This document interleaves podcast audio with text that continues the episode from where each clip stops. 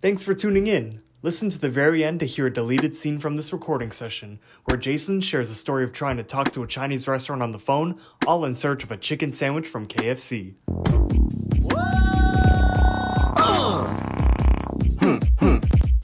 Yeah, yeah. This is not okay. Anyways, welcome back to the Eggscellent Podcast, where we sit down and watch every single episode of a regular show and give you a breakdown. I am your co-host Josh, and with me today, Is your other co host, Jason. We are literally five minutes after recording the last episode, and my throat is hurting because we're Oh, talking so much. do, do you know what that means? We got we gotta hydrate ourselves. I don't know. Gotta if my- hydrate or dihydrate. I don't know if my mic will pick this up. Hopefully, it does. Here, you go ahead. I don't know if it picked it up, but hopefully it did. Um, I put it really close. I didn't hear anything only because Discord has like a uh, noise filter thing. Uh, Yeah. The audience probably heard it. Hopefully, Um, what what what do you have today? I have myself some Corona Premier. Ooh, nice. Is it in a can or a bottle? It is obviously in a bottle, never in a can. Yeah, I feel like um some beers taste better when they're in a bottle, and some beers taste better when they're in a can. Corona, I feel like Corona belongs in a bottle. It does. You know what else belongs in a Corona? What? Lime. Hmm. Oh wait, what else? what? Oh, I was gonna make a lame joke. But Now go for it. you know what else belongs in a Corona? What? The Pfizer vaccine. uh, uh, uh, uh, uh, uh. why are you? Why are you all the way in the back of your? You're leaning all the way back in your chair. Just- I'm trying not to insinuate that I'm like walking away, like that weird yeah, thing that they do. That's honestly. Can I give you my honest opinion about that TikTok? okay, Cringe. of course it's cringe. It's ob- It's, That's oh my god. I think that was it was it's cringe because most of the group was so camera shy. true. Yeah, a lot of us hadn't busted out of our show yet with that Yeah, some of us haven't bust. bust. Um, speaking of bust, I'm also gonna bust open a bottle. Um, Ooh, okay, you could it. hear this one. Ooh, I'm Ooh, I- I'm using my um my new bottle opener that I got from Disney uh, Disneyland. They sell bottle openers? Um, it is the grape soda, uh, the car from from Up, the Mm. Carlin, the Ellie badge. It's like a grape soda bottle cap, but on the other on the flip side of it is a bottle opener. And Ooh. I will be releasing a Disney vlog soon on my personal channel, 18 Jason M on YouTube, so you will be seeing that in the video. So, okay. So with your YouTube channel, Mm. I'm still I still haven't caught up from like your UK vlogs. I want to watch all seen of a them. lot of them? No, because only because I know that when you went to Switzerland, Yeah. when you went to the and you recreated the McJuggernuggets thumbnail, Yeah. I'm afraid to watch it because I don't want to cry. I see. I, I. It's, it's been a long time since I've watched all those videos. Switzerland isn't one that I like watch too much. Well, I, at least when I like, if I happen to stumble upon it, I like skip past the little emotional part because I like. I know, Yeah. it's it's kind of weird to see me like like tearing up on camera. It's, it's you know, it's just eh, I don't want to watch that. You know. That's another ooh, that's another thing for me. I do want to start vlogging, but at the same time, my life isn't there. There are things in my life right now that aren't really interesting, and the things that do happen, I tend to forget my camera, or I just want to live in that moment. You know? No, you're completely right. Because like I only ever upload when I travel, from what it seems now, and Yeah. uh, and sometimes when I like I do go out, I don't bring the camera in. Again, I just want to live in the moment. hmm It's only a Monday. Why are we? Oh my god! We're getting into it. It, Well, yeah, is getting- it is President's Day, so I had the day off. oh yeah. yeah, it's a paid holiday. Yeah, I saw this tweet where um, it was when uh Joe Biden got elected. Um, Oh someone tweet someone replied to uh the his like big announcement tweet being like Joe Biden will never be my president and then someone responded to him being like are you a Trump supporter and he's like no I'm from India Why? and, and then and then everyone's like oh well I mean yeah I guess you're right Biden will never be your president I But this I is a non-political podcast. no. The, this podcast is about weird opinions and different kind of topics, such as Jason. Let me let me ask you a question, and I know Okay. and I know you know, but how many how many uh do you put cologne on or perfume? Um, I actually do not. Okay. Does your girlfriend do? Um, she doesn't wear it regularly, but yeah, she does use perfume. Okay. How many how many like sprays do you see her put on? Mm, I know I know I'm kind of putting CJ on blast. I'm sorry. I think maybe like two to three or something. Okay. See to me, that's reasonable. So, um, Jacob, who you have heard on this podcast before, he joined us for uh two episodes in the past. Uh, he reviewed Yeah. Love and Thunder with us, which we were just talking about in the last episode. Um, he sent a video to the chat complaining about like I guess that he walked past someone, or he was in the same room as someone who they just like poured perfume all over them, from what it seemed Mm-hmm. and it was like not pleasant. He felt like that he was like breathing in chemicals and stuff. And I, to, to me, I feel like they put more than two or three. You said something about like smell should be discovered, not Yeah, so seen what, whatever. yeah, what they say is uh perfume and cologne should be discovered, not not announced. yeah, yeah, yeah, yeah. Um, That's uh, it's very true. and I remember back in like the gym locker rooms in Oh high my school, those guys would be at the end of gym. They would just spray their clothes with cologne or Axe Ew. body, not even cologne, Axe body spray. Which one was worse for you, the cologne or the Axe body? Oh, Axe body spray. That shit is like like tough smelling.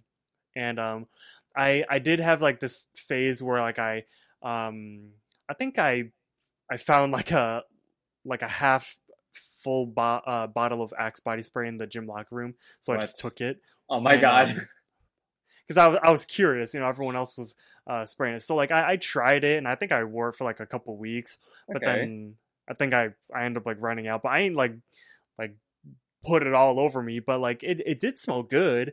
Mhm. See, it smells good when you use it in moderation. But if it's just blaring into your nose, then no, I I can't handle it. I'm not gonna lie to you or the audience. I am. I was one of those people that in high school I did spray a shit ton, of not of cologne, but of Axe body spray. I don't remember you like smelling very strong. Uh, well, maybe I, I think way back Maybe in I the was day. nose blind. maybe nose blind. Maybe back in the day when I was with a few when when I was in a few relationships, they would spray me and my backpack with like they douse my shit with their. Pretty, not gonna lie to you. Side note: girls' perfume smells pretty decent, but when it's like Yes. all over you, it kind of kind of rank. fucking I remember one time, I think it was like freshman or sophomore year, we had the substitute teacher who fucking she must have had on like two bottles of baby powder Oh my god! and for that entire it was like the first period of the day like at 7:05 a.m. I was dying in that class like that the air was so stuffy and it was during the winter so like the heaters were on and I had my shirt over my nose and I was like, I kept having to blow my nose, and I was sniffing and sneezing all class, and I was just looking, and I didn't have, I, I think they also ran out of tissues after like I was, I used like the rest of them, Mhm. and there was like 20 minutes left in class, and I was like, okay, I could survive not blowing my nose for 20 minutes before I just get out, and then I remember I sat right at the, uh, at the door, the desk close to the door, and as soon as the bell rang, I left oh my gosh, like I was dying. I, I could not stand it. You know what is another smell that I really can't stand? Hmm. Dried sweat. Like Mm, like when um like after gym, if you didn't put on body spray or whatever, and you just went into the next period and you just reeked of sweat, that was so much worse. See, I, I I've never really been a big sweater. Mhm. I uh whenever I like work out or whenever I run, like it has to be super super hot or I have to be working super hard for me to actually like form beads of sweat that like run down the side of my face. Yeah. Um but I never really get like my my shirt never turns dark and like I barely get like uh, pit stains. hmm Um I just get like my skin just gets hot and it gets sticky. Um and I never yeah, I've never been like sweaty. You can probably cut out his name, but do you remember? Yeah. I feel like he was the type of person to get uh, pit stains just by walking down the hallway. One time when I was sitting next to him in class, it was during like silent reading time Okay. and I hear like this like sniffing and wiping sound next to me. Oh my god. and it sounded like wet and stuff and i look over and Oh this man God. has like snot dripping down his nose and it's like all over his hands like it was like webbed in between like his fingers and stuff oh and then- no. i see i was like that man better get a tissue he starts to lick his fingers Oh my goodness. What? No, those types of people should not be around Ugh. other or he, they shouldn't even be around society. They should You have their know- own little room.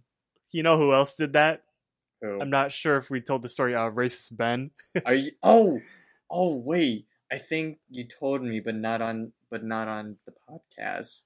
so um one time we were in band and that was when he uh played the euphonium uh Mhm. and he never really played in band because like he didn't know how to play his instrument Yeah. and so we were it was during a run and we were all playing and stuff and then he but he was not he was just sitting there and then out the corner of, of my eye when we were playing i see him pick his nose and a giant ass booger comes out and it's on the tip of his finger Eh. it's nasty and he he puts his hand up and he tries to drop it inside of his euphonium he tries to put it Oh. inside of his instrument to get rid of it It's so gross. but it wouldn't like it kept sticking to his finger and it wouldn't come off so he just ate it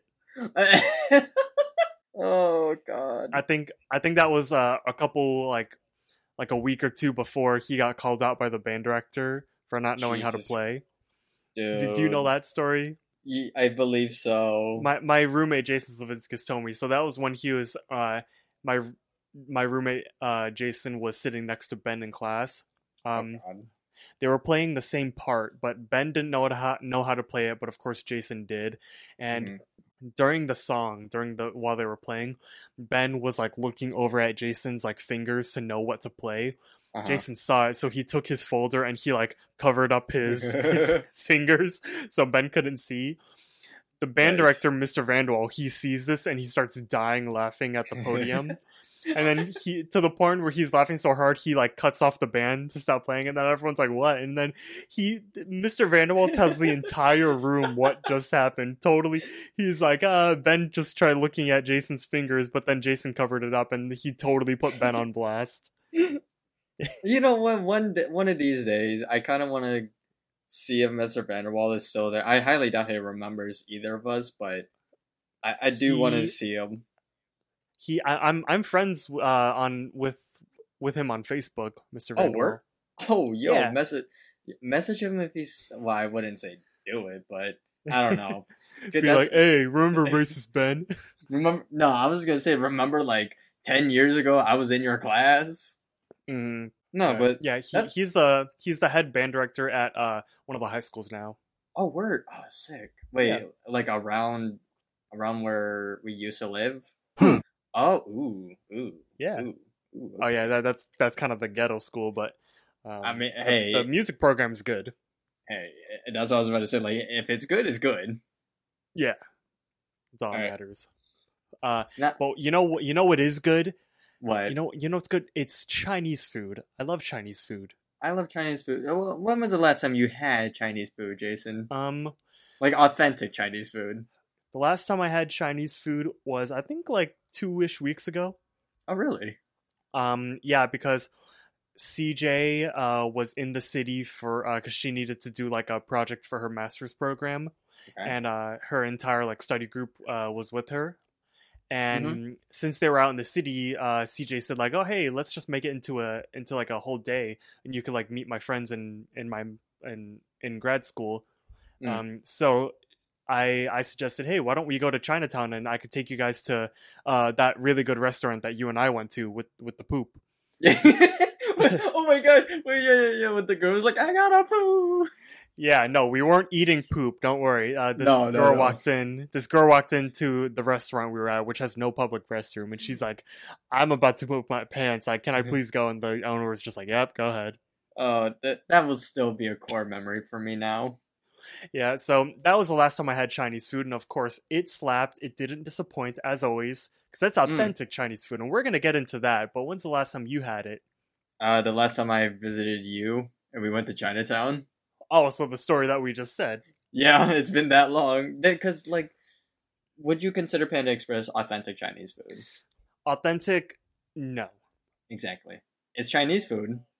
I I remember that BuzzFeed has the, had this series a while back where um they had like a like Chinese people trying Panda Express for the first time, Uh-huh. or like uh, um Mexican people trying Chipotle and Taco Bell for the first time. In the video, um, they they had they had two different uh, groups for the uh, Panda Express video. There was like these uh, old Chinese people who like only spoke Mandarin and they you know they like grew up in China, and then these like Gen Z Chinese teenagers that like grew up in America the whole time. All right. and the teenagers the whole time you could tell that they were kind of trying to put on a facade.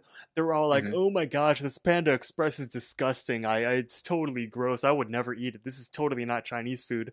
And there you could tell that these teenagers were trying to be cool Uh-huh. but the the elders they were when they were eating it they were like hmm, i would have this again i i, I feel like this is accept, acceptable chinese food like i've had better but i i I feel like this is uh this is very representative of chinese food okay. and all the comments were hitting on the teenagers being like wow they're trying to be all cool and stuff acting like they grew up in china yeah. not to say uh, again panda express is not authentic but it's it does the job It does the job. It does. Oh, what if we did a food tier list, like for a video? I know we did it like off camera, but like Mm. actually do it. we should do that yeah Well, speaking of Chinese food, do you know what else is in Chinese? When you whenever you go to a Chinese restaurant? after every chinese restaurant you get a fortune cookie Oh wow! oh my gosh today's episode is called fortune cookie regular show season 3 uh episode 13 yeah Hold on, I'm trying to find. I know I'm like very far away, but I'm trying to find if I can find like a. I know I, this sounds really lame, but I Mhm. keep. I sometimes keep fortune cookies. or fortune Actually, cookie I- notes. the other day I totally forgot that I have a, I had a fortune cookie hiding behind my phone case in between my phone. Um, Does it? Was it? Can you see it? Yep, I just opened it right now. It says this evening promises romantic interests. Ooh. Like from who? Well, hey, we're, we're you and I are talking right now. Okay, calm down. Mine Hey. says. Mine says you are a deep thinker with a knack for problem solving. Hmm. Dep- depend depends on the situation, I guess. We're gonna get into this episode, and I have a couple of things and uh, stories about Chinese food, and also uh, whenever you go to a Chinese restaurant, like your experience and stuff like that. So let's Mhm. hop right in. This episode was released on January twenty third, twenty twelve. What did you remember about this episode? Actually, not very much. if I'm being honest with you. As we see in the beginning of the episode, Benson says, I'm glad you could all join me for brunch today. And we get an establishing shot of this Chinese restaurant. And uh, the restaurant is called Good Luck Restaurant, and with a bunch of Chinese symbols that I cannot read. Um, the entire park is sit is seated at this really big round table.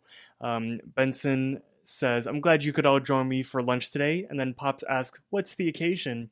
Benson says, Do you even have to ask, Pops? It's to celebrate my amazing streak of good luck. Pops is like, Good luck? And then Benson says, Yeah, don't you remember last night?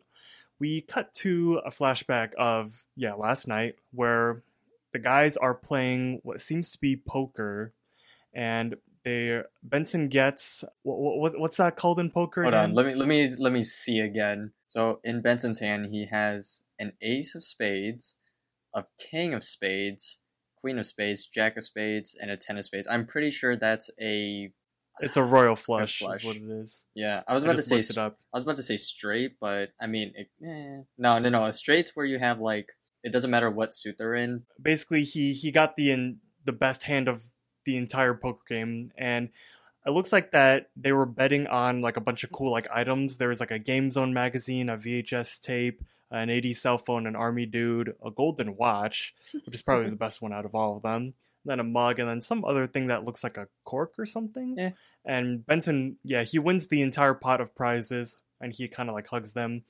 Uh, we cut back to present day where Rigby groans, saying, "Oh, you only beat me last night because of my bad luck." Benson says, "No, Rigby, I only beat you because of my good luck." And it's that luck that makes me trust that we're all gonna love this restaurant that none of us have ever even been to. Then everyone starts cheering except for uh, Rigby because he's like still like sore about it. The last time when we went to a Chinese restaurant, wasn't that the same restaurant you, your mom, and your sister went to like a week or two prior of me coming over? No, I, I was definitely there. I'm not sure if it was a week prior, but I Uh-huh. yes, I've been there a couple times before. Okay, yeah, I go to that restaurant almost every single time that I go to Chinatown. really. And um, I wanted to ask you, what is your favorite Chinese food? God, I want to say either dim sum Okay. or or the wonton soup. I love wonton soup. For I don't know. I could I could eat that all the time. It's hard uh, because uh, yeah, dim sum's really good. I feel like I really enjoyed the beef and broccoli, some good uh, orange chicken, Ooh. and You know what? I don't think I've I- had like any authentic Chinese orange chicken. Yeah, well, the, the next time you come over, we'll go back to Chinatown to that same restaurant. Mm-hmm. Um, and I also I also really like uh, egg rolls. Egg rolls, you can't beat them. Ooh, yeah, that too. You know, you put a little bit of a like sweet and sour sauce or some like vinegar sauce on it. It's so good. I'll just talk about Chinese food is making me a little bit hungry. Not gonna lie to you. Me too. Uh, on top of that, how can you tell that a Chinese restaurant is about to slap? Like when you walk in. Um, oh God, I heard something, but this, but when you said walk in, it kind of threw me off.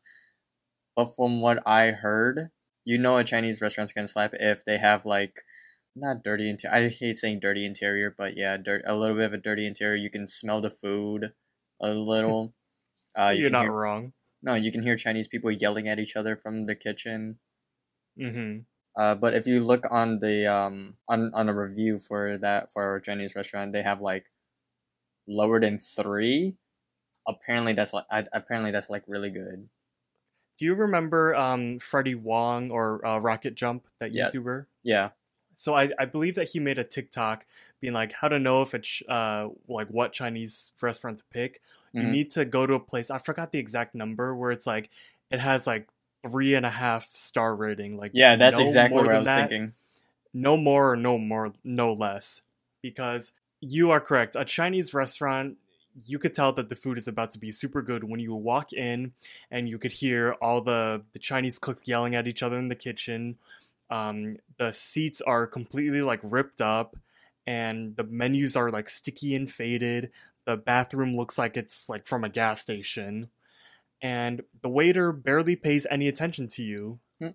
So that's how you know it's gonna be like eh, even though it might look like that that's how you know the food is authentic and really good because i have been to like uh chinese restaurants where um where it, it's it's like all like nice and put together and stuff like that Mhm. but the chinese food is like super americanized Yeah. see when you go to a, an asian restaurant and you're expecting like to get good service then you're going to be like really disappointed hmm because in I know that like in Asia it's kind of a cultural thing where like they the, the waiter never really like visits your table unless if you like need need something. Exactly.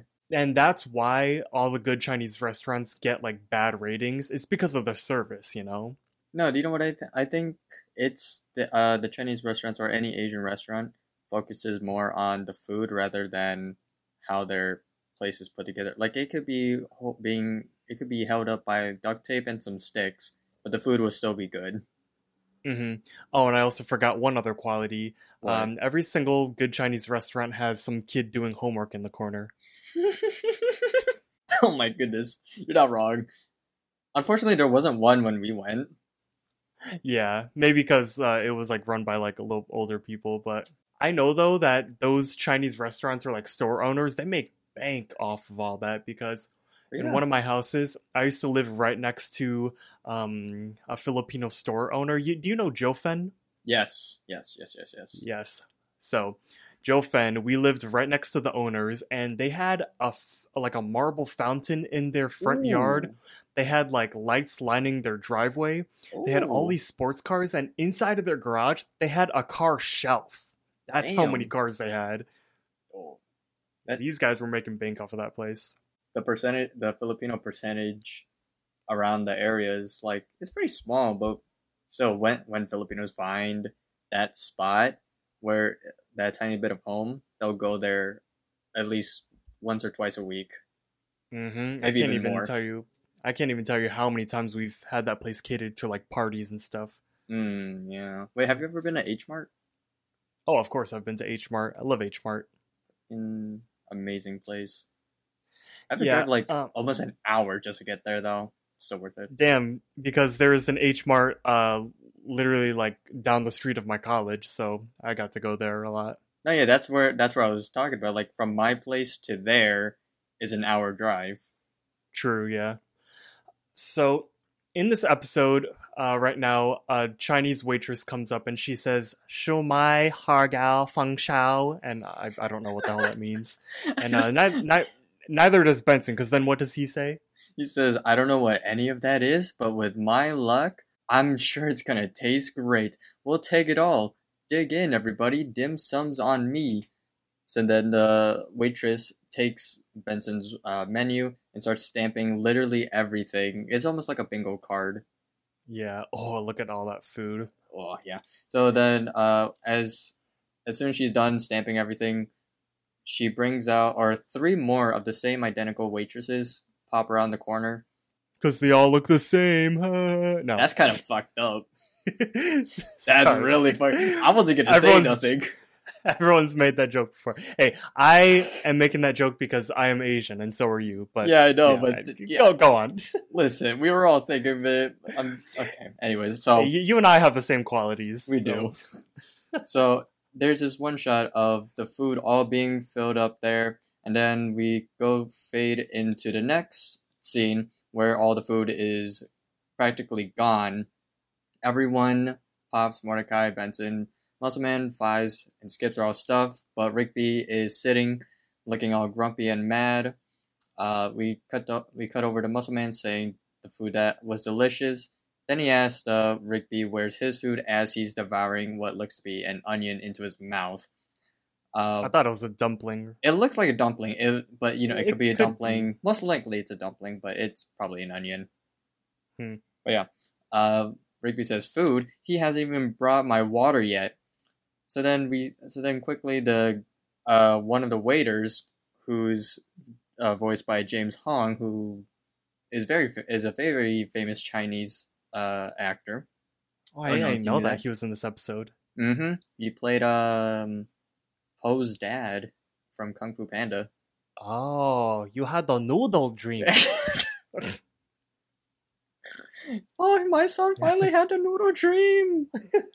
um, I I made the note real quick. So Mhm. yeah, Rigby complains that he uh, that his food wasn't brought out yet, but um, I made the note about how I'm not sure how Rigby doesn't have his food because uh, Chinese restaurants are typically f- served family style, Yeah. especially since every Chinese restaurant has like a lazy susan on the tables, Mm-hmm.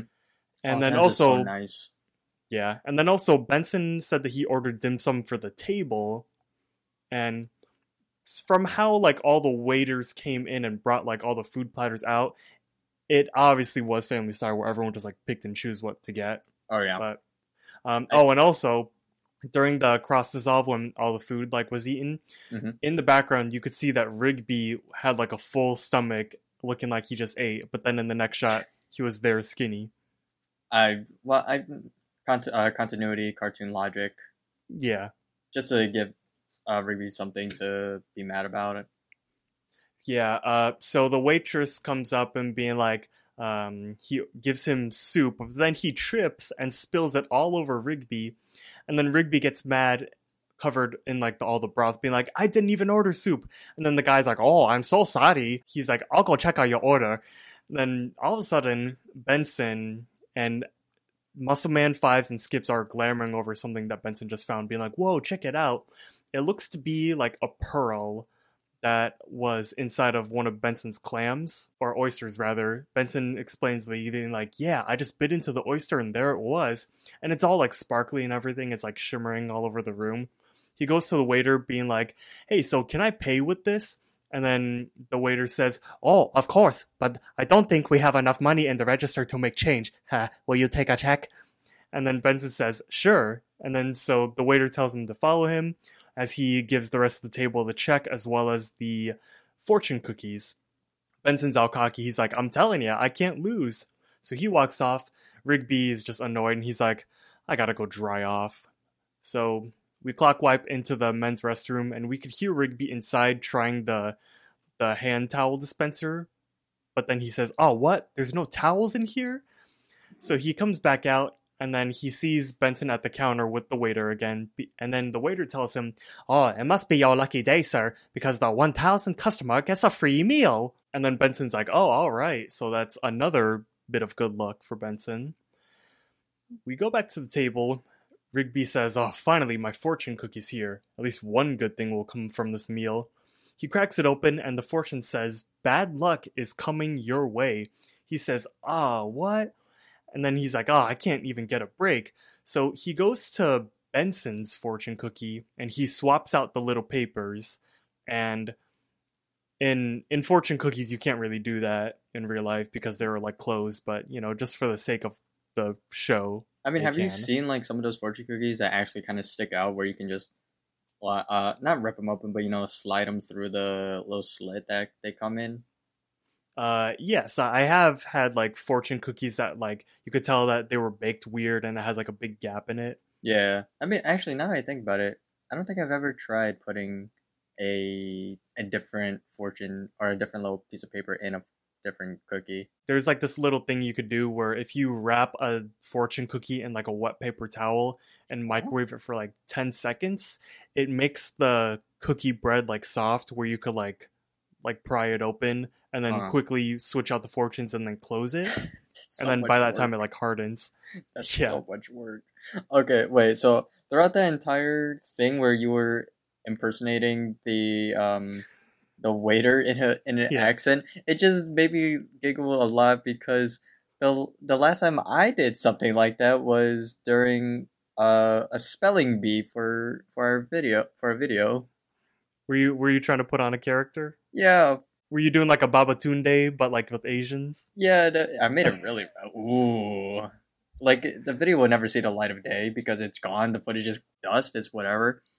But hmm. I'll, I'll let the audience here know it was very bad. Like I'm I'm saying like borderline not okay. So I'm I'm doing the voice because I know what it sounds like. Yeah. and... I'm saying I did the voice, but I made it really horrible. Rigby switches his fortune with Benson's fortune, and Mordecai notices this and tells Rigby, "Man, that is not cool." Put it, and he tells Rigby to put it back, but Rigby questions Mordecai why, and that Benson will never know that he switched fortunes with him. Rigby reads out Benson's fortune, and it says, "Good luck is coming your way," and he's Rigby is very proud of himself and kind of you know slaps the the fortune cookie paper just a little bit and says that that's what I'm talking about. Uh, Benson comes back over to the table and says, "Oh, we're reading fortunes, eh?" He goes over to his seat, sits down, picks up his uh, his uh, fortune cookie slip, and reads and says, "Okay, let's see what we have here." Still being cocky and saying, "Probably gonna win the lottery or something." Mm-hmm. He reads his he reads his fortune and it says bad luck is coming your way. Yeah, and of course that that's Rigby's old fortune as we know. Yep. Benson looks at this in in a shocking and disbelief uh, look. He laughs it off and says, "Huh, whatever. It would take more than a slip of paper to break the winning streak I'm having." So then they all get up and start and leave towards the door. but Mordecai and Rigby stay back a little bit. Mordecai puts his hand on Rigby's shoulder and says, Rigby, seriously, you need to switch those fortunes back.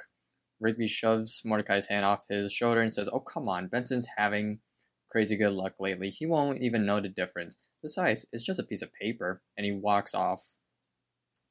Uh, Mordecai gets up and follows him, saying, Yeah, I get, yeah, I guess.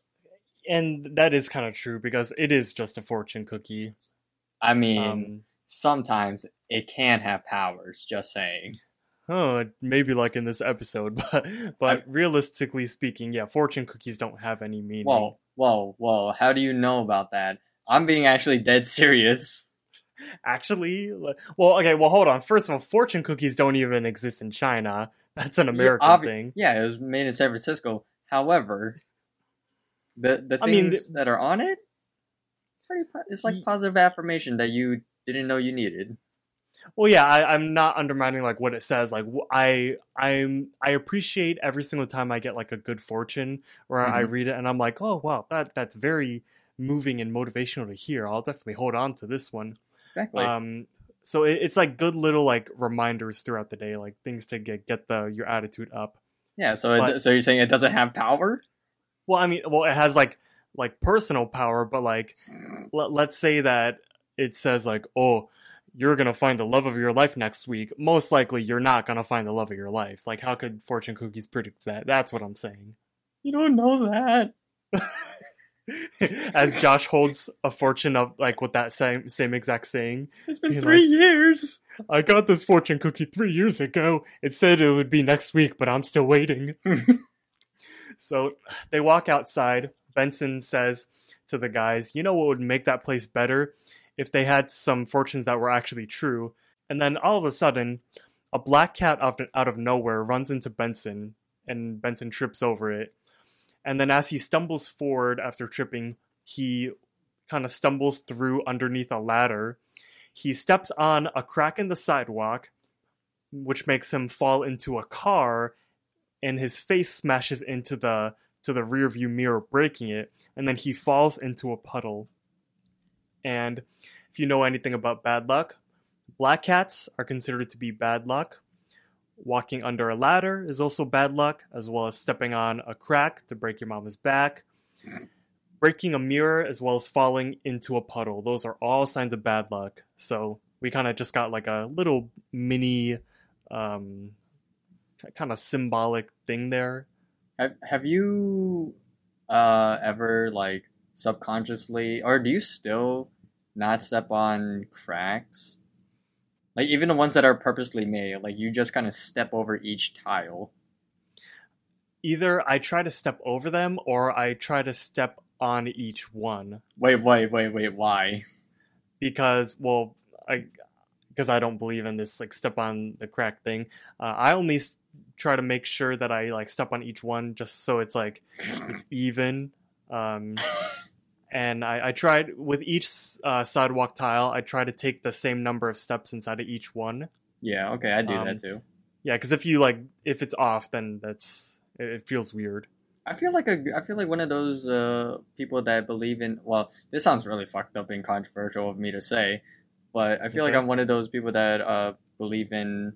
Was it what was it? The tarot cards, the um, the star signs Oh. and whatnot, astrology bullshit. Did you say you believe in that I feel like I do when I'm talking about fortune cookies and bad luck. oh yeah because we've said on the show before that tarot cards and astrology is like all just It's That's so all made up. stupid. but and yet here I um, am talking about fortune cookies being real.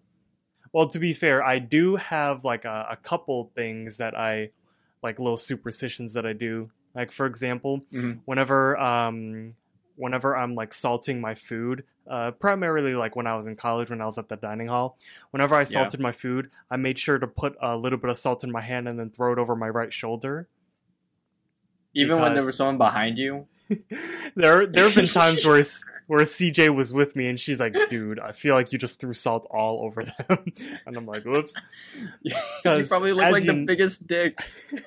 Because as you know, spilling salt is a sign of very bad luck, And And- and you could like circumvent that by throwing it over your right shoulder.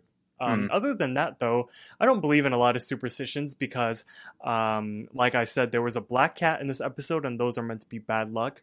Mhm. I grew up with a black cat, and he was one of the most loving creatures ever. I saw a black cat on the street once. I, wa- I actually no, it was by my front door. I was in my car. I'm like, I am not gonna walk through that. I'm gonna wait till it's gone, or I walked around it. Hmm. But Benson is still on the floor. Mordecai says, like, dude, Benson, are you okay? And Benson gets up and like wipes himself off. He's like, yeah, I'm all right. All of a sudden, Rigby finds a coin on the ground and he picks it up and he's like, oh, all right, it's a bus token. And then the bus has now arrived, and then the park gang is now getting onto it. Pop's like, hey guys, the bus is here. Benson's the last one to board. And then all of a sudden, um, the bus driver kind of stops Benson. He's like, uh, no, no, sorry, bro, the bus is full. And then he closes the door and drives off, leaving Benson behind. Poor guy. Hmm. And Benson calls out to them. He's like, oh, that's cool, guys. I guess I'll just walk. And then we get a shot inside of the bus of Rigby and Mordecai talking. Rigby says, I told you Benson would never notice. Now we could both be lucky. But then we see in the back windshield, Benson is still standing there. And then all of a sudden, this gang of three buff guys run up to him, being like, Yo, punk, give us your wallet. And they start to beat the shit out of Benson. in broad daylight, they just start to beat him up. uh, just a typical day in Chicago. Uh, Uh, I like, You love to see another it. Thing. A lot of people say, um, whenever like Chicago comes up on social media, all the comments are being like, "Oh yeah, like unless if you want to get shot, go go to Chicago." it's really not. See, Chicago doesn't even break the top ten most violent cities in America. It's just a. St- it's just like that one case, and then that's what makes it. Like, am I saying that we don't have violence here? No, we do, and it, Yeah. there needs to be something done about it. But we Mhm. are not the most dangerous city in America. Oh, do you know what? Okay, so from what this is gonna get really political a little bit, but I heard right. through my radio that our current governor, don't remember his name, it starts with a P. Um, Pritzker, JB Pritzker. yeah, apparently, uh, assault rifles are banned. Uh, yes, yeah. He is it. Did he like finalize that? I have no idea. This is what I mean. I just heard of it. I don't know if it's Yeah. finalized or if it's just them trying to work on it. Yeah, because I heard some talk about that too. But You think if you think as we get older, like politics and shit is, at least for me, it's getting not to be more interesting, but I have to uh, listen to these things. I know Jake and Jake and Ethan are super super into it. I think you are too a, a bit. Mm, I'm. I don't like follow politics like Mhm. very closely, but Yeah. like I know what's going on in the world, and I feel like um I wouldn't. I'm woke. Yes, that's the term. I don't know. I, I I I really hate that term woke. We cut to Benson's apartment during the morning. We see the floor guy sweeping the floors. Benson opens his door, his apartment door, to grab his uh, newspaper. Then across the hall, we see Audrey, who we saw last episode, open her Hmm. door to greet to greet Benson. Benson's in his uh, bath towel or bathrobe, holding his coffee and whatnot. The floor guy sweeps, uh, comes over to Benson to sweep the floor and all of a sudden Benson's bath towel gets sucked into the mopper. Yeah, Which- because this isn't like a this isn't your typical like like manual broom mop thing. It's like one of those like it's like spins. It's like automated. Yeah, it's a. I, that's why it's like it, it looks like a sweeper or something, something like that. It's something I don't know. Yeah, so it it sucks over Benson's bathrobe, revealing that he's naked, even though he typically doesn't wear any clothes. Audrey looks at him with disgust and surprise. Uh, Benson stands there for a quick second, free, and then freaks out, turns around, and tries to open his door, but he's apparently locked out. And we see his butt cheeks. Benson's And- butt cheeks. Benson Benson's butt cheeks. So he he knocks on his door, but obviously no one but him lives there. So he just turns back around, grabs a newspaper, and hides his junk. Tuh. And then we cut over to the house where uh, Rigby is playing rock paper scissors against both Mordecai and Muscle Man, and he is winning co- so consistently. Next, we go over to Benson pouring himself a a mug of hot coffee, which he attempts to take a sip of, but it spills all over his crotch. Next, we see a pizza a pizza truck drive through the park, and it passes by Rigby, hitting a curb or a bump, which causes a pizza slice to fall into Rigby's hands. Rigby catches it, takes a bite of it, and then all of a sudden, a soda also comes out of the air. Rigby catches that and and sips on that. The same pizza pizza truck comes by Benson, but doesn't do anything but runs over his feet. Benson reacts in how anyone would react if a car were to run over their feet. He stumbles back into a tree, which causes a beehive to fall into his hands, and all the bees go over and attack Benson. Hmm. Next, we see Mordecai and Rigby crossing the street. Uh, one of the cars drops a a dollar. Rigby sees it and starts sprinting over towards the dollar while there's oncoming incoming traffic still going around. But as Rigby's trying to catch this dollar, uh, he is not hit by any of the cars. He runs back over to Mordecai to show him that he grabbed the dollar. Mordecai looks at him and is like, dude, how? Next, we see Benson after he gets stung by all the bees. He's all bandaged up and everything. He's this dude looks like shit. Yeah, he looks like he's he's had a rough day. I'm pretty sure this is all in one day too. Probably. So he walks over to his car. He tries to open it with his keys, but the key breaks.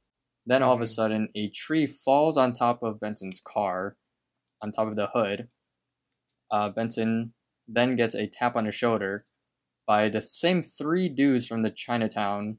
They stop for a second. We see a beekeeper come over holding a beehive and throws it at Benson, and then they all run off. What the fuck is going on? so when Benson got his robe ripped off and he turns around and like his butt cheeks were out, mm-hmm. there was only one other time where we saw Benson like quote unquote naked, mm-hmm. which was in the uh, Brain Eraser episode. Mm. And fu- in that episode, when he was naked, his like little gumball flap was open. Yeah. Um. So if we're following that same logic, shouldn't that flap also have been open in this episode? Because it wasn't. But yeah, we still saw his cheeks, so we got I'm, to see a little bit of Benson. you think? You think between Brain Eraser and this one, the reason why his flap didn't open is because uh he wasn't hard. Yeah, I know that some fans have made that point before. Um, and then also there is uh, there's a running gag of Benson's car always being destroyed. I can't remember if we've seen that before, but this is another one. A tree landed on it, so that's funny. Um, hmm? I was gonna say I was gonna say like uh, hopefully that never happens to any of us here. Yeah, because that is, knock on wood. that sucks. Yep. We cut out of the montage to the arcade and Rigby is playing this arcade cabinet called Super Donkey Bros, which is a reference to both Super Mario Bros. and Donkey Kong. And Rigby is facing the cabinet backwards, and his hands are like behind him, and he's just like button mashing without even looking at the screen. The high score is uh 1,062,800, and Rigby is one point away from breaking that score. And there's an entire crowd watching him, and then Rigby beats the score. He says, Oh, high score up in here. And so that's 1 0 for the episode. And the entire crowd that's in, in the arcade that's watching, they're all like cheering him on and stuff. And then Rigby says, Mordecai, are you seeing this? I'm so lucky, I don't even need to look at the screen. In fact, I don't even need to use my hands. So he does a handstand by the cabinet, and then he starts to kick at it with his feet, but then there he's not even hitting the buttons, so that's what, kind of what makes this funny. Uh, all of a sudden, his heel does end up hitting one button, which ends up getting him the world record for this game. Everyone's cheering. Rigby says another O. Mordecai sighs and he's like, I don't even believe this. And then all of a sudden, this dude wearing a fedora comes up. Uh, he kind of looks like a like a journalist hipster. He he goes to Rigby, says like, "Whoa, dude, you got some pretty sick gaming skills. The kind of skills that could get you on the cover of Video Game Monthly. My name's Dante." He gives him a business card and he says, "I'm the magazine's lead editor. Today's your lucky day, bro, cuz I'm looking for the world's best gamer and you are totally it. Give me a call. We'll do an interview." And Mordecai's just shocked even more about this. He says, Catch you on the flip side, bro. Dante walks off, as well as the crowd. Rigby says, Another O, and goes to Mordecai, being like, Yo, did you see that? I'm to be on the cover of Video Game Monthly. Mordecai says, Dude, you're horrible at video games. You just got lucky. Rigby says, Exactly, and points to Mordecai. He says, I should have switched fortunes with Benson years ago. Mordecai says, None of that luck even belongs to you. It belongs to Benson. All this good stuff should be happening to him. Rigby says, What? No way. My life's never even been better. I'm on a serious winning streak. Mordecai gets mad and he kind of like tackles Rigby, pushing him down, being like, like, give it back. And then Rigby's like, hey, what are you doing? Get off me. Mordecai is demanding the fortune, being like, give it back. I'm not gonna I'm not gonna let you ruin Benson's life. But then he realizes that the fortune's not even on him, so he's like, Where is it? Rigby says, Well, I hid it. So I knew you would were gonna try something. And then ben- Mordecai says, Dude, you have to trade it back to him. Bad things are happening to Benson, and it's only going to get worse. And then Rigby says, What are you talking about? I haven't even seen a single bad thing happen to Benson. And that obviously shows how oblivious Rigby is, and also how. Or he's just that selfish. Yeah, and then also how good of, like, how much good luck he's been having that he doesn't even realize the stuff going on with Benson. Mm-hmm. And then Rigby says to Mordecai, being like, I think you're just jealous. And then they kind of go back and forth, like yelling, being like, You're just jealous. And then Mordecai says, I'm going to call Benson. So he brings out his phone, but then immediately he gets the the dial tone, like the little beep beep beep. The number you are calling has been disconnected. And then Rigby says, Oh, Wait, that all of the O's, Fuck. all of the O's happen at this part of the episode. I missed that one. So, and obviously, we could assume that Benson, with his bad luck, got his phone taken or stolen or something like that. Mordecai says, Oh, forget it. I'm telling him. So then, as he's walking away, Rigby calls to him, being like, Whatever. I'm so lucky, I bet he won't even notice. Hmm, hmm, hmm. So we cut back to Benson's apartment where Mordecai sees an eviction notice on stuck to Benson's door. He rips it to read it.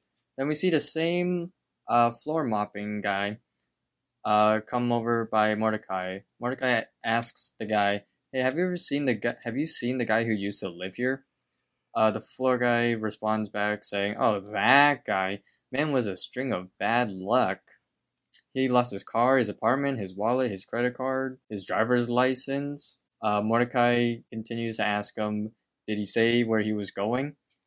But the floor guy says, I just clean floors. I don't ask questions. But then he's, he spots a apparently a hot girl off screen and he says, Ooh, excuse me, there's a hot chick getting her paper over there. That's a very pervy thing. I'm not gonna lie to you. He's just the, the janitor dude that cleans floors, being like, Ooh, I'm gonna go clean over there. Oh my god, I just realized this. The, the janitors in our high school were probably the weird. Were the I I actually probably the male ones were probably the most sus people sometimes. Mm. Do you remember that uh, health class that we had to take where they taught us like CPR and stuff? Yes.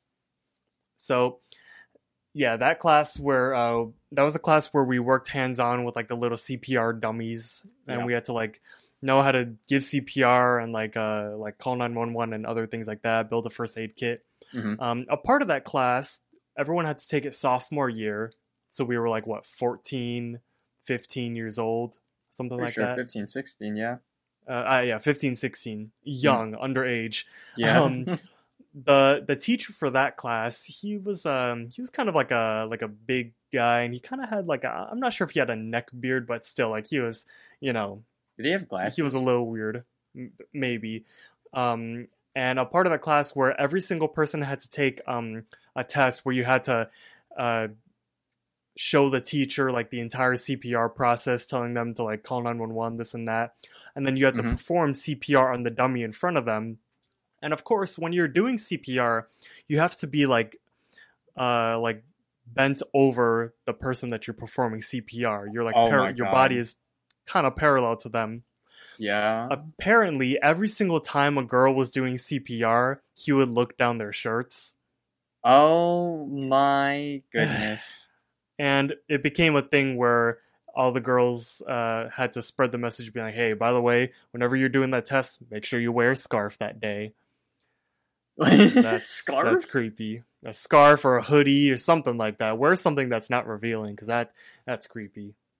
I mean, do you know how many of our PE teachers in in our yeah, how many PE teachers got, especially the male ones, got let go?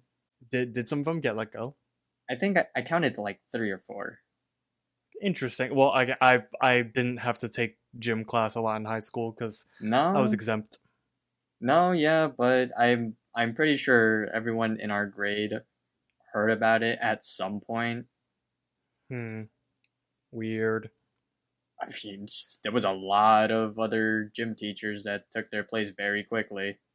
I know that there was this there was this one teacher, uh, this one gym teacher, where um a lot of the girls thought that he was cute and stuff, and they they called him a they referred to him as a dilf, a dad. They'd like so, uh, you know, there there's always that, you know. But I know there was one in our school. I forgot his name, but I I think I I forgot. To. I think we're thinking about the same person. hmm Anyways, so the floor guy uh, whirls over to to the girl, and we cut over back to the house. Mordecai goes into the kitchen, uh, calling for Benson.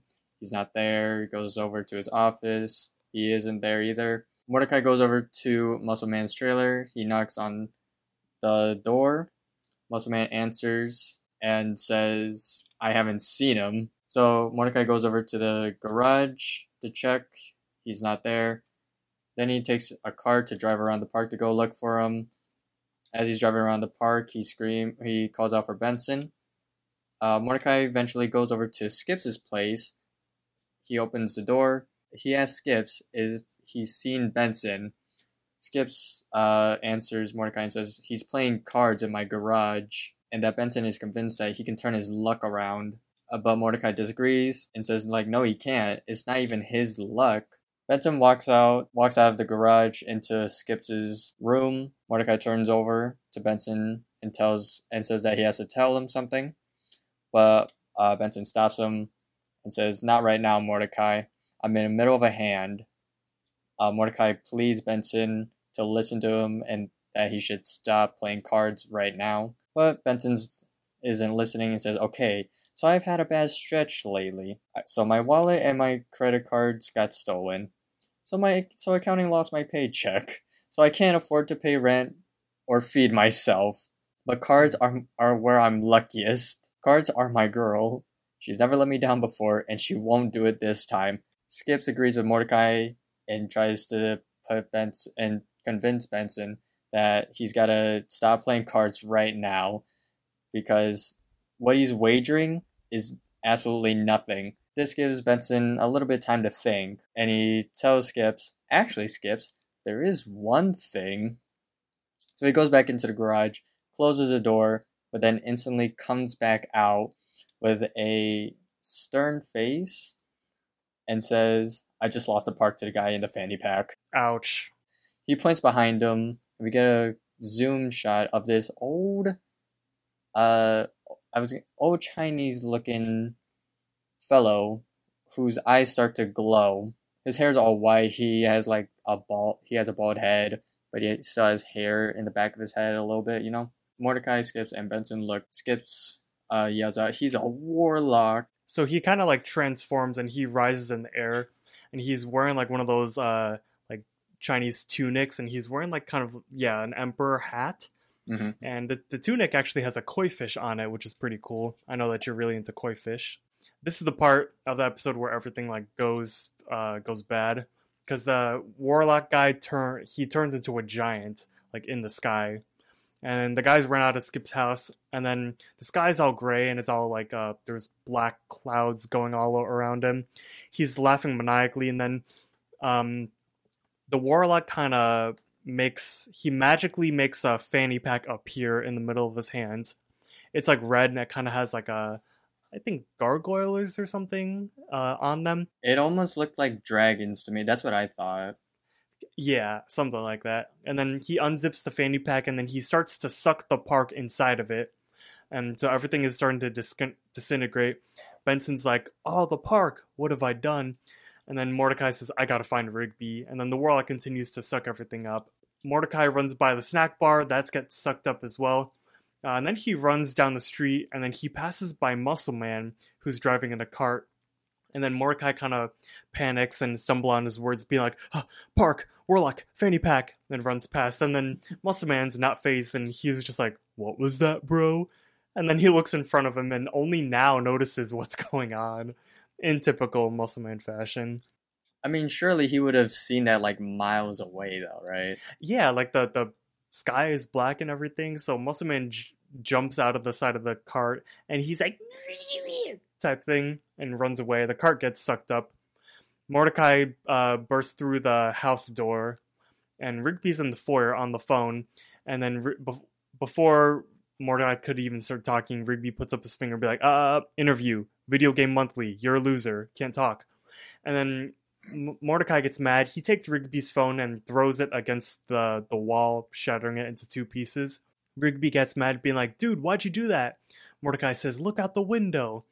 Rigby looks out and then sees that the entire ha- uh, park is soon going to be disintegrated. And then the warlock is being like, "Oh, lucky me! It's a full house." And obviously, that's a poker reference because he's sucking up the he's, park house. He's sucking up a full house. Ah, so funny. He's so clever. He- oh Shut up. my gosh! so the roof gets knocked off of the house, revealing Mordecai and Rigby underneath it. They run outside, and then that's when the house almo- the house almost gets sucked up, but it's still standing. Rigby says, "What's going on?" Mordecai says, "Don't you get it? It's the fortunes pushing Rigby. Benson's luck is is getting so bad that it's going to destroy everything. Look." And then we see Benson holding on for dear life at, at a lamppost, about to be sucked away. Uh, Mordecai runs up to Benson, saying, "Like Benson, take my hand."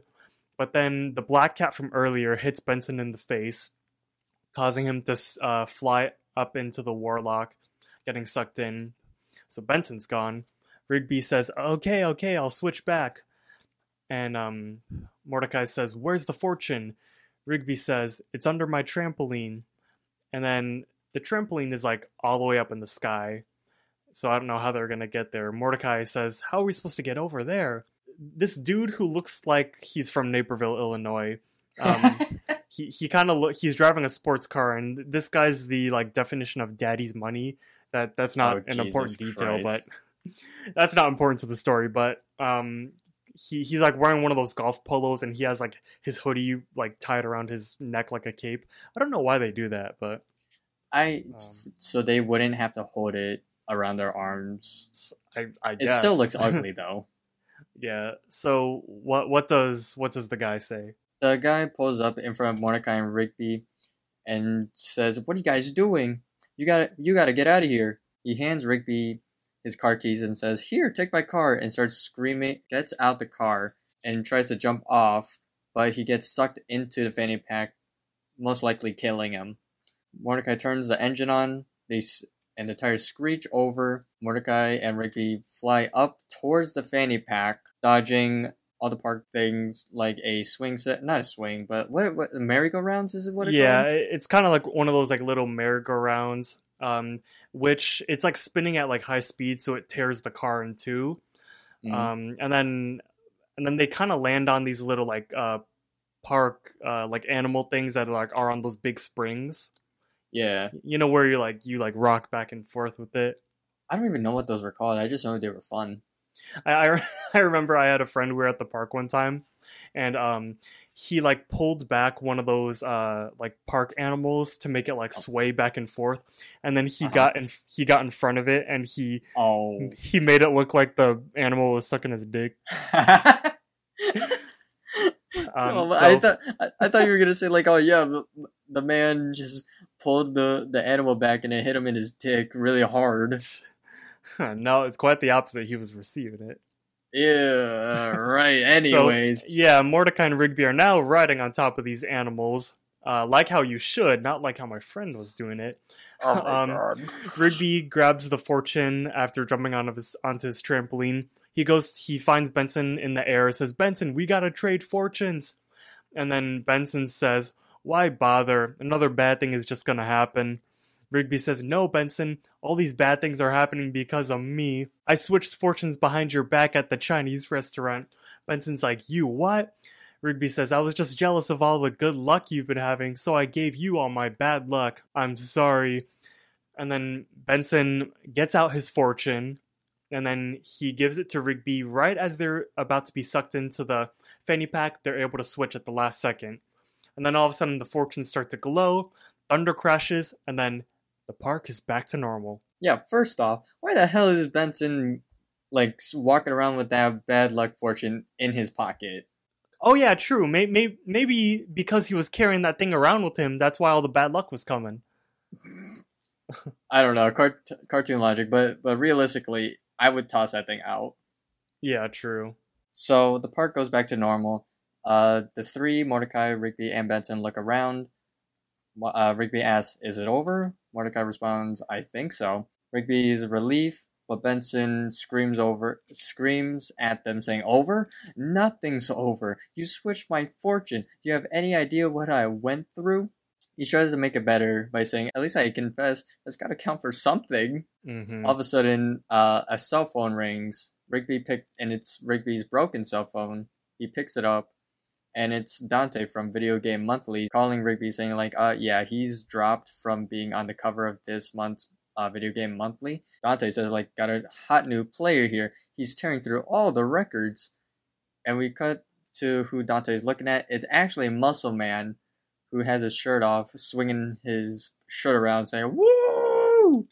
He's playing the same game uh, Rigby was playing. Muscle Man looks over to the crowd and Dante and says, You know who else is hot and tears through stuff? My, mom. So I had a note about this entire thing um, before we uh, get into what actually happened in this episode. So Okay. um, after Benson and Rigby switched their fortunes back, the Mhm. power of the fortune cookies, because like they're magical and everything, it turned everything back to normal. So considering that the warlock disappeared, we could assume that everything bad that happened to Benson also turned back to normal. So it's it's um implied that Benson magically got his car back, his wallet, his keys, and like his his apartment and stuff like that. he, he wasn't naked in front of Audrey. But still, Benson has the right to be mad because he, Yeah. even though things turned back to normal, he still had to deal with all that stuff. Um, so going to Muscle Man after he just made the mom my mom joke at the arcade, um, we get a little flashback. There is a title card that says earlier at the restaurant, cutting back all the way to the beginning of the episode. This is when they're sitting down after Rigby got soup poured on him. Benson says, I'm telling you, I can't lose, about to go to pay with the little pearl. That's when Rigby says, I gotta go dry off. And then, this is the part in the episode where the camera cut to the bathroom, but we see what was going on back at the table. The waitress comes and says, Here are your fortune cookies. And then Muscleman s- grabs him all excited, being like, You know what's a, a hilarious game? Reading your fortune cookie and then saying, In the back of a car. He reads it and it says, Bad luck is coming your way in the back of a. Oh, that's not gonna work. So he goes to Rigby's fortune and switches them. High Five Ghost says, Hey, that's Rigby's fortune. And then Muscleman's like, So? He reads it and it says, You're gonna be on the cover of Video Game Monthly in the back of a car. And then they both start to laugh. And then that's when Rigby comes back saying, Oh, finally, my fortune's here. At least one good thing will come from this meal. And then Muscleman and Fives continue to laugh. And that's where the episode ends. Holy shit, it was Muscleman the whole time. Wouldn't that mean like the power of the fortune cookies would need to be swapped between the three of them? Yeah, because originally. Actually, Ben- wait, wait, no. No, well, Yeah. no, because originally Muscleman got the bad luck, and then he passed it to Rigby, and then he passed it to Benson. So I like how this episode, um, it's like a little detail of how one, Rigby's original fortune was to be on the cover of Video Game Monthly, and we see in this episode that it almost came true, but of course it didn't happen because then Muscleman got the fortune. And we also spent the entire episode thinking that it was Rigby's fault that everything was happening, but in the end it was Muscleman, so that's cool. Hmm. Alright, you know what else is really cool? Um, going to a Chinese restaurant and reading your fortunes at lunchtime. Uh, it is, and also I gotta pee. That's the that's the second coolest thing. I've been holding this pee in for like half an hour. Lunchtime!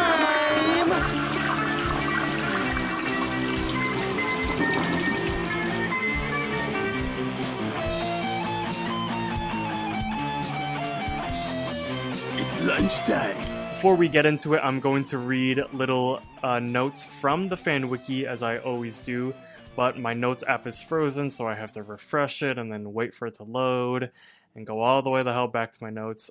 So, episode connections. During Benson's bad luck montage, he's shown using a world's greatest boss mug, which of course leaks coffee into his lap. In the following season, he's gifted a world's best boss mug by the park employees in the episode called World's Best Boss. Pop culture references, like I said, the video game Super Donkey Bros. is a clear reference to Super Mario Bros. and Donkey Kong. Um, the design of the character, the Warlock, is a clear reference to the character David Lo Pan from the 1986 film Big Trouble in Little China. Coincidentally, James Hong, who played David Lo Pan, also voiced the Warlock in this episode. So, nice. Oh yeah. Production notes this episode received 1.864 million views worldwide. Wow. Goofs. Goofs, because we have uh, quite many of them. Benson mentions that accounting lost his paycheck. However, the accounting department is never seen or mentioned in other episodes. Additionally, Benson is uh, delivering everyone's paychecks in the episode High Score. So um, maybe how it works is accounting gives the checks to Benson and then Benson passes them on. I don't know. Maybe. During the first scene when Benson holds the uh, menu at the Chinese restaurant, the menu has three columns and doesn't have anything written on it. When he gives it to the waiter, it has five columns and has writing on it. And then it, it the the menu kind of like switches around as that scene goes on, but you know, animation. I don't think it really matters. It's Yeah. not really that big of a detail. Yeah, I'm just reading stuff off the fan wiki. Uh, in Yeah, yeah, in the restaurant, Rigby, I said this one, he seems to be full, but then in the next frame, it shows that he's not eating anything. And then during one scene in Skips' house, right before they meet the Warlock, specifically at 640, Skips' stomach is white. What? Yeah, it's weird. that's interesting. Uh, Benson could not have thrown the park in as a deal to the poker game as he does not own the park. Mr. Maellard owns the park. So why don't you bring us through lunchtime? So, Jason, in in uh Fortune Cookie, who was the protagonist of this episode? I wrote down it was Rigby. Really? oh well, Um, yeah, yeah, yeah. Yeah, well, because it the episode kind of follows Benson's bad luck, but if if we're going by the definition of what a protagonist is, it is Rigby. Hmm. All right, then who would you say the antagonist of this ep- episode was? Well, it's interesting because it was also Rigby. He was the hero and the villain of this. I also wrote. I would.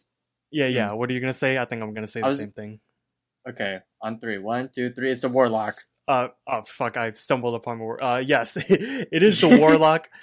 It is the warlock. But then I also wrote that later on we get the twist villain of Muscle Man. Oh yeah, yeah, yeah. So Rigby, Warlock, and Muscle Man. How many O's and hmms did you count in this episode? They all happened in the same scene, which I don't think has ever happened before. There were four O's and one hmm. I know I missed one O, Mm. which I don't know how, but eh. Did you count any adult jokes in this episode? Uh, yes, when Benson gets his robe sucked off and his butt cheeks were exposed. I'm trying to think if there's another one. Probably isn't. Oh wait, no, no, no, no. It's just that one. Hmm, yeah. Uh, were there any iconic regular show moments? I didn't see anything that could be considered iconic.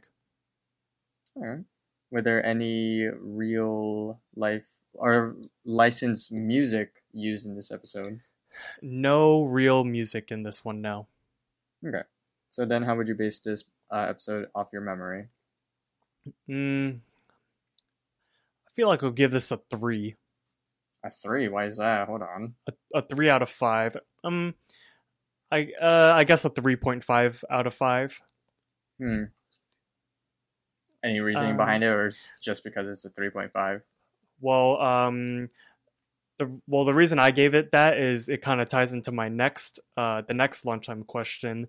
If it was a skip Okay. or a must watch, I put that this episode was a skip.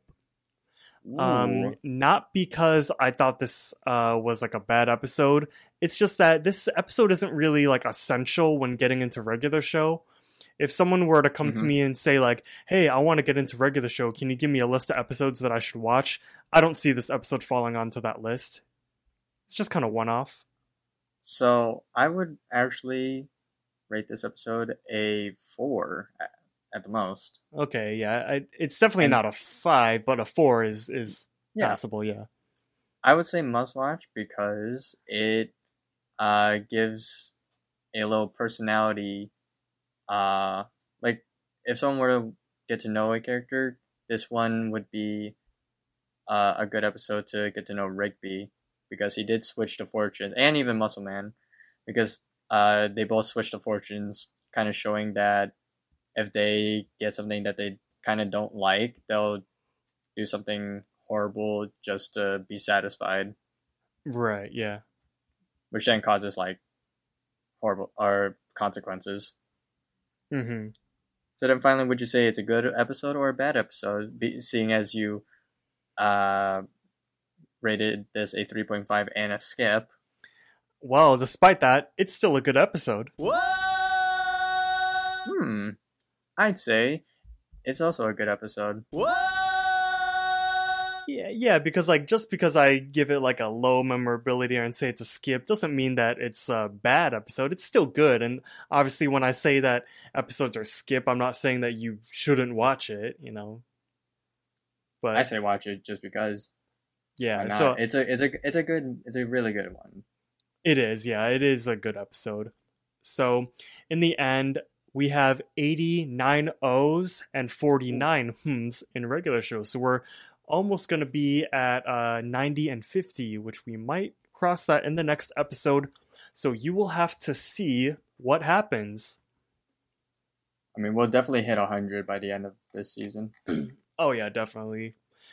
So, um, that pretty much does it for the episode. Um, if you guys want to know what we're doing when we're not recording, you could follow us on our Twitter, which is at Eggscellent Pod. We just celebrated our two year anniversary of the Eggscellent Podcast, and we sent out a very special uh, tweet over there celebrating it.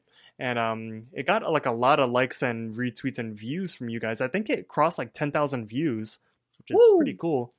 It's nuts. Yeah, so again, that Twitter is at Eggscellent Pod. If you want to see um, more of us, then our YouTube channel, our group YouTube channel is Shwwam Squad on YouTube. And I believe that is linked in the description of this episode. So go check out our stuff and also listen to the other episodes of the Eggscellent Podcast because they're pretty excellent if you ask me. You're so clever with the excellent joke. Maybe you should start a podcast. Yeah, it'll be pretty excellent. Uh, okay. we're- Uh, wait, don't go anywhere yet. The following bit is the deleted portion from this recording session where Jason shares a story of trying to talk to a Chinese restaurant on the phone, all in search of a chicken sandwich from KFC. Thanks for listening, and we'll see you next time. There was this one time earlier this uh this this winter where I I- all of a sudden I just had a huge craving for KFC Okay. And there's barely any KFCs in the city, yeah.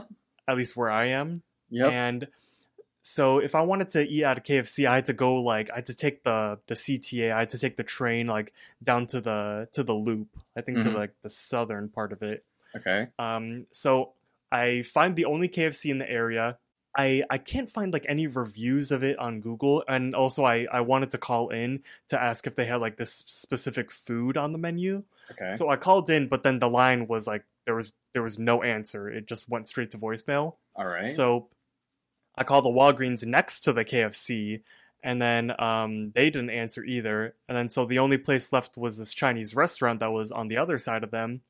All right. And I'm not sure if you've had to experience like um, th- this goes back to the to the Chinese restaurants not giving like super good service or any Asian restaurant in general All right.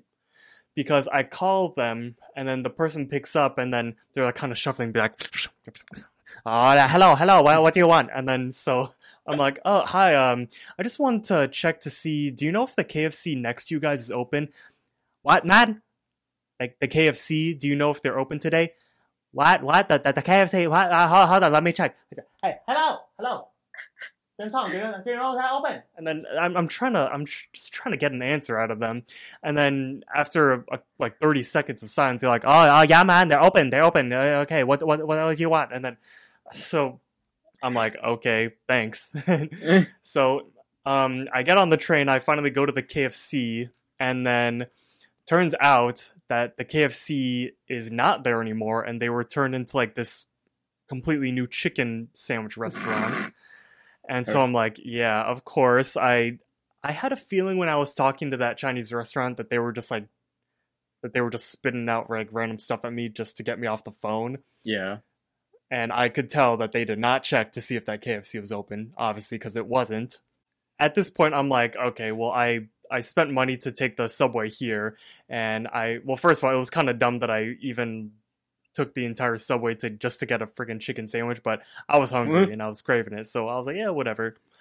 But I was like, okay, I guess I'll just try this new chicken sandwich restaurant. I'm here. I might as well just. I need to eat something.